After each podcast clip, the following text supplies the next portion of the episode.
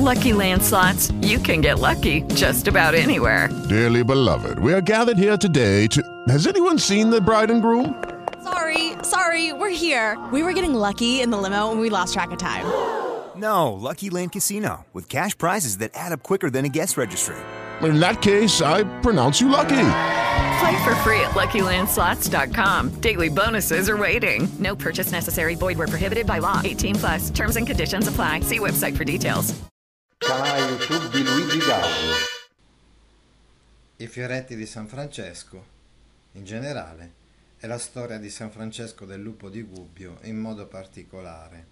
Stiamo affrontando, ragazzi, la prosa del Trecento e eh, questo testo si pone perfettamente, eh, diciamo, in linea con il nostro studio, nel senso che fino adesso abbiamo studiato da una parte la novellistica, quindi ad esempio, vabbè, abbiamo accennato a Boccaccio, poi abbiamo letto un brano di Franco Sacchetti dal 300 novelle, sia alla letteratura religiosa. In un certo senso, i fioretti di letteratura religiosa abbiamo letto una lettera di Santa Caterina da Siena in un certo senso i fioretti di San Francesco si pongono un po' a metà, sono un po' un'intersezione, insomma, fra le due cose che abbiamo studiato fino ad oggi, in quanto i fioretti di San Francesco hanno una spiccata vocazione novellistica, diciamo, aneddotica, eh, e quindi hanno degli elementi in comune con eh, le novelle di cui abbiamo iniziato a parlare. Però eh, si pongono ovviamente dentro il solco della letteratura religiosa. Che cosa sono i fioretti di San Francesco? Sono una trascrizione in volgare fatta verso la fine del Trecento di un testo originario latino che invece era degli inizi del Trecento e testimoniano della persistenza del mito di Francesco anche quando ormai il suo ordine andava dividendosi fra conventuali e spirituali. Il testo popolare ebbe un grande successo, una diffusione non solo quando diciamo fu scritto, ma poi nei secoli successivi fino ad arrivare appunto, si può dire, ai nostri tempi, no? E non era privo di alcuni caratteri comunque di vivacità, mh, mm, tipici della novellistica, ad esempio la scorrevolezza del testo, l'immediatezza del racconto. Ecco, il testo che abbiamo deciso di, di leggere è probabilmente il più famoso di tutti questi fioretti, il capitolo ventunesimo in cui si narra di come Santo Francesco liberò la città da Gobbio, quindi di Gubbio in Umbria, da un fiero lupo. Al tempo che Santo Francesco dimorava nella città di Agobbio, nel contado di Agobbio, apparì un lupo grandissimo, terribile e feroce, il quale non solamente divorava gli animali, ma eziandiò gli uomini, intanto che tutti i cittadini stavano in gran paura, però che spesse volte s'appressava alla città e tutti andavano armati quando uscivano dalla città, come egli no andassero a combattere. E con tutto ciò non si poteva difendere da lui, che in lui si scontrava solo. solo. Ecco, avrete notato, eh, giusto parlando no, del, uh, insomma, degli aspetti che accomunano questo tipo di narrativa con, uh, ad esempio, le novelle di Boccaccio, un periodare abbastanza ampio. Uh, avete visto infatti che questo periodo occupa sei righe, e quindi ci fa un po' venire in mente eh, Decameron di Boccaccio, anche se Boccaccio era davvero inimitabile nella sua trasposizione, diciamo in volgare italiano, dei moduli della sintassi latina, quindi il periodo ciceroniano, più paratattico rispetto a questo, che è un pochettino più, eh, scusate, più ipotattico uh, il periodo, il periodare di Boccaccio rispetto a questo dei fioretti di San Francesco o del 300 novelle di Sacchetti che sono un po' più paratattici. Comunque, eh, sta di fatto che, come avete visto, uh, San Francesco, a San Francisco capitava di dimorare nella città di Gubbio. Infatti, diciamo che già più e più volte gli era capitato eh, di, di, passare mh, dalla città. Era stato accolto più e più volte eh, dagli abitanti di Gubbio, la, conosceva Gubbio sin da quando era giovane, ricco, quindi ancora prima di aver uh, abbandonato tutte le sue ricchezze e proprietà paterne, perché eh, aveva lavorato nelle cucine dell'abbazia di San Verecondo a, a Gubbio, insomma Sono stati forse gli abitanti di Gubbio a vestirlo per la prima volta di una tunica ehm, eh, che, che poi diventerà appunto la, la veste dell'ordine francescano. Francesco, con l'aiuto del vescovo di Gubbio, il beato Villano, aveva curato i lebrosi del lazzaretto di San Lazzaro, aveva aiutato i poveri. Ecco, arriva un momento in cui San Francesco ritorna nella città di Gubbio d'inverno proprio quando uh, sta scorazzando un terribile lupo che insomma faceva paura a tutti. Assaliva non solo gli altri animali, ma, uh, ma anche gli uomini, il quale non solamente divorava gli animali, ma eziandio gli uomini. Quindi, in un certo senso, adesso qui, ovviamente parlando del lupo di Gubbio, affrontiamo uno degli argomenti più comuni di quando si parla di San Francesco, il suo rapporto con gli animali, il fatto che parlava con gli uccelli e appunto in questo caso con il lupo. C'è una concezione sicuramente molto chiara e netta in San Francesco. Tutti gli esseri viventi sono creature uh, di Dio, eh, devono solamente adeguarsi a, alle leggi di Dio e della natura e non soverchiarle. Eh, è chiaro che in inverno gli animali hanno freddo, hanno fame, quindi, però eh, questo non giustifica eh, quello, che, quello, che, fa il lupo dal punto di vista di, di, Francesco. Perché ricordate, questo l'abbiamo visto anche nel cantico del frate Sole. Non è che ehm, non possiamo definire San Francesco un animalista, in quanto comunque per lui anche gli animali, compreso le, le piante e tutto il creato sembrano fatti apposta per, eh, per l'uomo, quindi eh, comunque n- non dobbiamo pensare a San Francesco come un animalista, appunto, o, quindi diciamo non dobbiamo essere anacronistici, cioè dobbiamo inquadrare questo personaggio all'interno della sua mentalità, che è una mentalità cristocentrica, senz'altro, ma anche antropocentrica, se vogliamo. Tant'è vero che lui interviene proprio nel momento in cui il lupo uh, attacca gli uomini. E per paura di questo lupo e vennero a tanto che nessuno era ardito ad uscire fuori dalla terra. Avevano talmente tanta paura gli abitanti di Gubbio di questo lupo che nessuno aveva più il coraggio di uscire fuori dalla città. Per la qual avendo compassione Santo Francesco agli uomini della terra, ecco il discorso che vi facevo, no? interessato all'uomo Francesco. Si volle uscire fuori a questo lupo. Bene che i cittadini al tutto non gliel consigliavano. Certo che quando lui sente questa cosa, vuole fare qualcosa, gli altri consigliano di stare anche lui tranquillo, eh, di non andare contro un lupo così feroce da uccidere gli uomini. E facendosi il segno della Santissima Croce, uscì fuori dalla terra, egli coi suoi compagni, tutta la sua confidenza ponendo in Dio, ponendo ponendo fiducia in Dio, quindi eh, si appresta coraggiosamente ad affrontare il lupo. E dubitando gli altri di andare più oltre, quelli che l'accompagnavano comunque, i suoi compagni, i suoi fraticelli, per esempio, hanno paura. Santo Francesco prese il cammino verso il luogo dove era il lupo da solo. Ed ecco che vedendo molti cittadini, i quali erano venuti a vedere cotesto miracolo, il detto lupo si fa incontro a Santo Francesco, con la bocca aperta, quindi bocca aperta, minaccioso. Ecco, ricordate la lupa, ad esempio, nell'inferno di Dante. Ed appressandosi a lui, Santo Francesco gli fa il segno della croce e chiamollo a sé e disse così: Vieni qui, frate lupo, io ti comando dalla parte di Cristo che tu non facci male né a me né a persona. Dicevamo, cristocentrico, Francesco non ha paura. Nella sua visione, la, appunto gli animali sono esseri viventi, voluti, amati, e creati da Dio, quindi eh, non possono non eh, accogliere, diciamo così, una, questo richiamo, che è un richiamo alla loro stessa origine. Mirabile cosa a dire. Immantanente che Santo Francesco abbia fatta la croce, il lupo terribile chiuse la bocca e ristette di correre. Cioè, chiuse la bocca, cioè si avvicina a Francesco non più per divorarlo, per mangiarlo. Ristette di correre, smette di correre, si ammansisce, rallenta.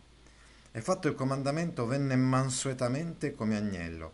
Una volta che Francesco gli aveva ordinato no, di venire, no? io ti comando, comandamento vuol dire l'ordine, no? ti comando da parte di Cristo che tu non facci mai, e gittossi ai piedi di Santo Francesco a giacere, e Santo Francesco gli parlò così, frate Lupo, tu fai molti danni in queste parti, e hai fatto grandi malefici, guastando e uccidendo le creature di Dio senza sua licenza. Ecco, ovviamente questa storia è una storia edificante. Dicevamo che eh, la, insomma, i fioretti di San Francesco si pongono nell'alveo di una tradizione, diciamo, di agiografia, quindi di storia della vita dei santi, edificanti, quindi gli exempla, che erano molto comuni comunque nel Medioevo. E quindi eh, diciamo che ehm, queste storie, queste vicende quasi leggendarie, no? uh, devono trasmettere una, un messaggio. Uh, è chiaro quindi che questo messaggio non è solo rivolto al lupo, ma è rivolto al lettore, è rivolto a chi anche aveva assistito a questa scena. Cioè, non guastare e uccidere le creature di Dio senza sua licenza. Non ti è eh, permesso concesso da Dio. Fino a quando tu fai qualcosa per sopravvivere, in un certo senso, caro lupo, lo fai secondo natura ed è giusto che tu lo faccia. Ma se lo fai andando contro le leggi della natura, allora non diventa più giusto. È come se stesse parlando più che al lupo, anche a quelli che, appunto, che leggono, dicevamo. Eh, ecco, uh, ovviamente noi dobbiamo però dire una cosa fondamentale, importantissima, riguardo a questo libro dei fioretti di San Francesco. In un certo senso questo libro ha contribuito comunque, proprio questa storia in modo particolare, a creare un alone appunto di buonista, non so, di uh, eh, rispe- riguardo a San Francesco, eh, proto-animalista abbiamo detto, no? che non corrisponde a quanto ci risulta alla realtà dei fatti. Ad esempio le prime storie che circolavano uh, sulla vita di San Francesco, di quelli che erano stati testimoni, avevano, insistevano molto sulla radicalità delle sue scelte, anche sulla uh, sua, non dico intrattabilità, però rigidità, ecco, uh, personale, mentre queste storie dei fioretti l'hanno in un certo senso quasi addolcito, diciamo, come, come figura. Sta di fatto che comunque hanno molto contribuito alla conoscenza della figura di Francesco nel corso dei secoli. E non solamente è ucciso e divorate le bestie, dice continuando Francesco a parlare al lupo, ma hai avuto ordine di uccidere uomini fatti all'immagine di Dio. Ecco qual è il punto, qual è il problema, no? Cioè, la, tu addirittura, e lì fino a quel punto sare, eh, sarebbe stato anche lecito quello che facevi. Non hai ucciso solamente e divorato altri animali, ma uomini fatti alla immagine di Dio, per la qual cosa tu sei degno delle forche come ladro e omicida pessimo, e ogni gente grida e mormora di te, e tutta questa terra te nemica, ma io voglio, frate lupo, far la pace fra te e costoro, sicché tu non li offenda più, ed egli non ti perdonino ogni passata offesa, e né gli uomini né gli canti ti perseguitino più. Ecco qui, questo frate lupo, eh, questo epiteto insomma di frate eh, adottato da Francesco, abbiamo visto anche nel cantico di Frate Sole, appunto Frate Sole, nelle Laudes Creaturarum, riguardo a tutti gli elementi della natura, fanno considerare come Francesco individui in tutta quanta la creazione, un segno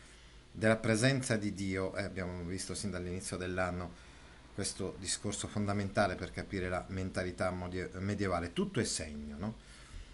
tutto è collegato con Dio e tutto quindi è finalizzato.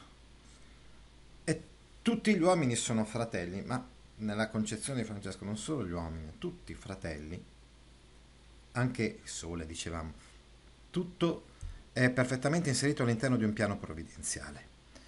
E dette queste parole il lupo con atti di corpo, di coda e di orecchie e con inchinare il capo mostrava ad accettare ciò che Santo Francesco diceva e di volerlo osservare. Allora Santo Francesco disse, frate lupo, Poiché ti piace di fare e di tenere questa pace, io ti prometto che io ti farò dare le spese continuamente, mentre tu viverai dagli uomini di questa terra, sicché tu non patirai più fame, impero che io so bene che per la fame tu hai fatto ogni male. Questo è infatti, diciamo, il cuore de, eh, della vicenda, no? Cioè, abbiamo detto che gli animali sono autorizzati, ad esempio, se sono carnivori, no? A mangiare e divorare le altre bestie, ma invece lui mangiava e divorava gli uomini, ma ha fatto questo, ecco la giustificazione, perché aveva fame. Se si instaura un patto di pace fra l'uomo e l'animale, allora uh, viene meno il motivo fondamentale per cui il lupo ha fatto quelle cose là, ha ucciso anche gli uomini.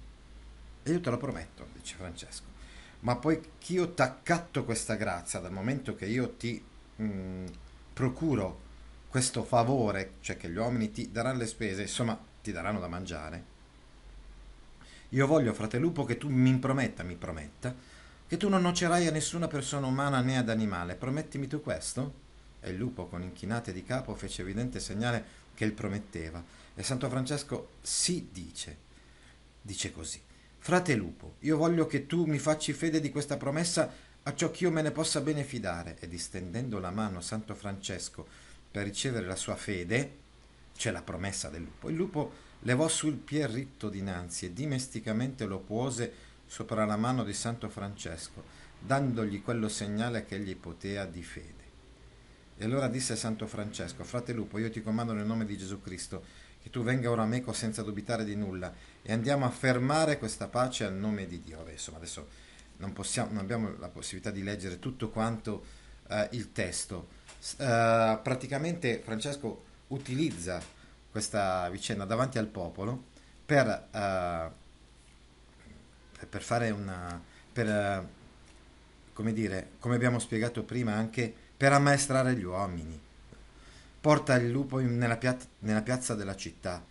Udite fratelli miei frate lupo che qui dinanzi a noi mi ha promesso eccetera. Riporta la promessa. Tu frate lupo prometti ad osservare. Si ripete, si ribadisce questa promessa fra l'uomo e l'animale. Tutti promettono, non solo il lupo di non mangiare, non divorare più, neanche, non, solo gli animali, ma anche, non solo gli uomini, scusate, ma anche altri animali. Eh, mentre gli abitanti di Gubbio promettono di dare da mangiare al lupo fino alla morte allora il lupo, levando il pierrito, si pose in mano a Santo Francesco, onde tra quest'atto e gli altri detti di sopra fu tanta allegrezza e ammirazione in tutto il popolo, sì per la divozione del santo, e sì per la novità del miracolo, e sì per la pace del lupo, che tutti cominciarono a gridare al cielo, laudando e benedicendo il Dio, il quale si aveva loro mandato Santo Francesco, che per i suoi meriti li aveva liberati dalla bocca della crudele bestia. E poi il detto lupo vivette due anni in Agobbio, nel senso che eh, il lupo vive in città, in una grotta della città, passa di casa in casa sempre accolto e nutrito da grandi bambini senza fare male più a nessuno, senza ricevere male da alcuno. Gli animali, insomma, questo è un insegnamento, non cacciano per avidità, come avviene certe volte all'uomo. Abbiamo già detto che il lupo, la lupa, era simbolo, allegoria dell'avidità. No? Ma loro lo fanno per sopravvivere. Eh? Sta lì per due anni questo lupo. Entravasi dimesticamente per le case, cioè entrava nelle case usci- a uscio a uscio senza far male a persona, senza esserne fatto a lui, Fe- e fu nutricato cortesemente dalla gente, con cortesia, con gentilezza, cortesemente. No? Qui tutto il discorso che abbiamo fatto sin dall'inizio dell'anno degli ideali cortesi che vengono poi, diciamo, uh, applicati anche ad altre classi sociali, non solo a quelle nobili in cui sono stati, tra virgolette, elaborati. E andandosi così per la terra e per le case, giammai nessuno cane gli abbaiava dietro. Finalmente, dopo due anni, frate Lupo sì, sì si morì di vecchiaia, di che i cittadini molto si dolsono. Il lupo, ormai vecchio e malandato, muore. Tutti quanti sono tristi e piangono la sua scomparsa. Imperò che, veggendolo andare così mansueto per la città, si raccordavano meglio della virtù e santità di Santo Francesco, si ricordavano meglio della virtù e della santità di San Francesco. Ecco, eh, ci sono delle varianti, diciamo, locali di alcuni termini, poiché comunque questa volgarizzazione avviene in una sorta di mm, volgare umbro, comunque molto simile al toscano. All'aude di Gesù Cristo del poverello di Francesco, insomma, il ricordo di questo episodio fa venire in mente la virtù e la santità di San Francesco. Quindi, eh, diciamo, anche la, la figura di Francesco viene nobilitata da questo episodio di cui tutti parlano, che tutti quanti raccontano, che viene tramandato e diffuso nella regione. Abbiamo visto quindi un esempio di cosa sono i fioretti di San Francesco, quindi diciamo uh, fior da fiore possiamo dire della sua esistenza, quegli episodi uh, che uh, per esempio penso che conosciate quello della perfetta Letizia, che ci rappresentano in un modo popolare, eh, perché ripeto, si tratta di un testo che si è diffuso rapidamente e ampiamente, questo dei fioretti di San Francesco, rappresentano quello che è stato, quello che ha rappresentato Francesco, lasciando quindi una scia, la scia della sua presenza anche in epoche insomma seguenti a, a, quella sua, seguenti al 200, perché come abbiamo detto questo è un testo del 300 e, e lo si capisce, si caratterizza anche per alcuni aspetti, no? abbiamo fatto riferimento ad esempio alla novellistica che si era diffusa nel frattempo eh, e in generale a tutta quanta la letteratura religiosa. Abbiamo visto la letteratura religiosa, pertanto nel 200 abbiamo parlato soprattutto della lauda e in questo 300 quindi lauda è il cantico di Fratessore, le poesie di Jacopone da Todi, è come se, semplificando enormemente, possiamo dire che la letteratura religiosa nel 300 si caratterizza più per la prosa, mentre quella del 200 si caratterizzava più per la poesia religiosa della lauda. Altri video didattici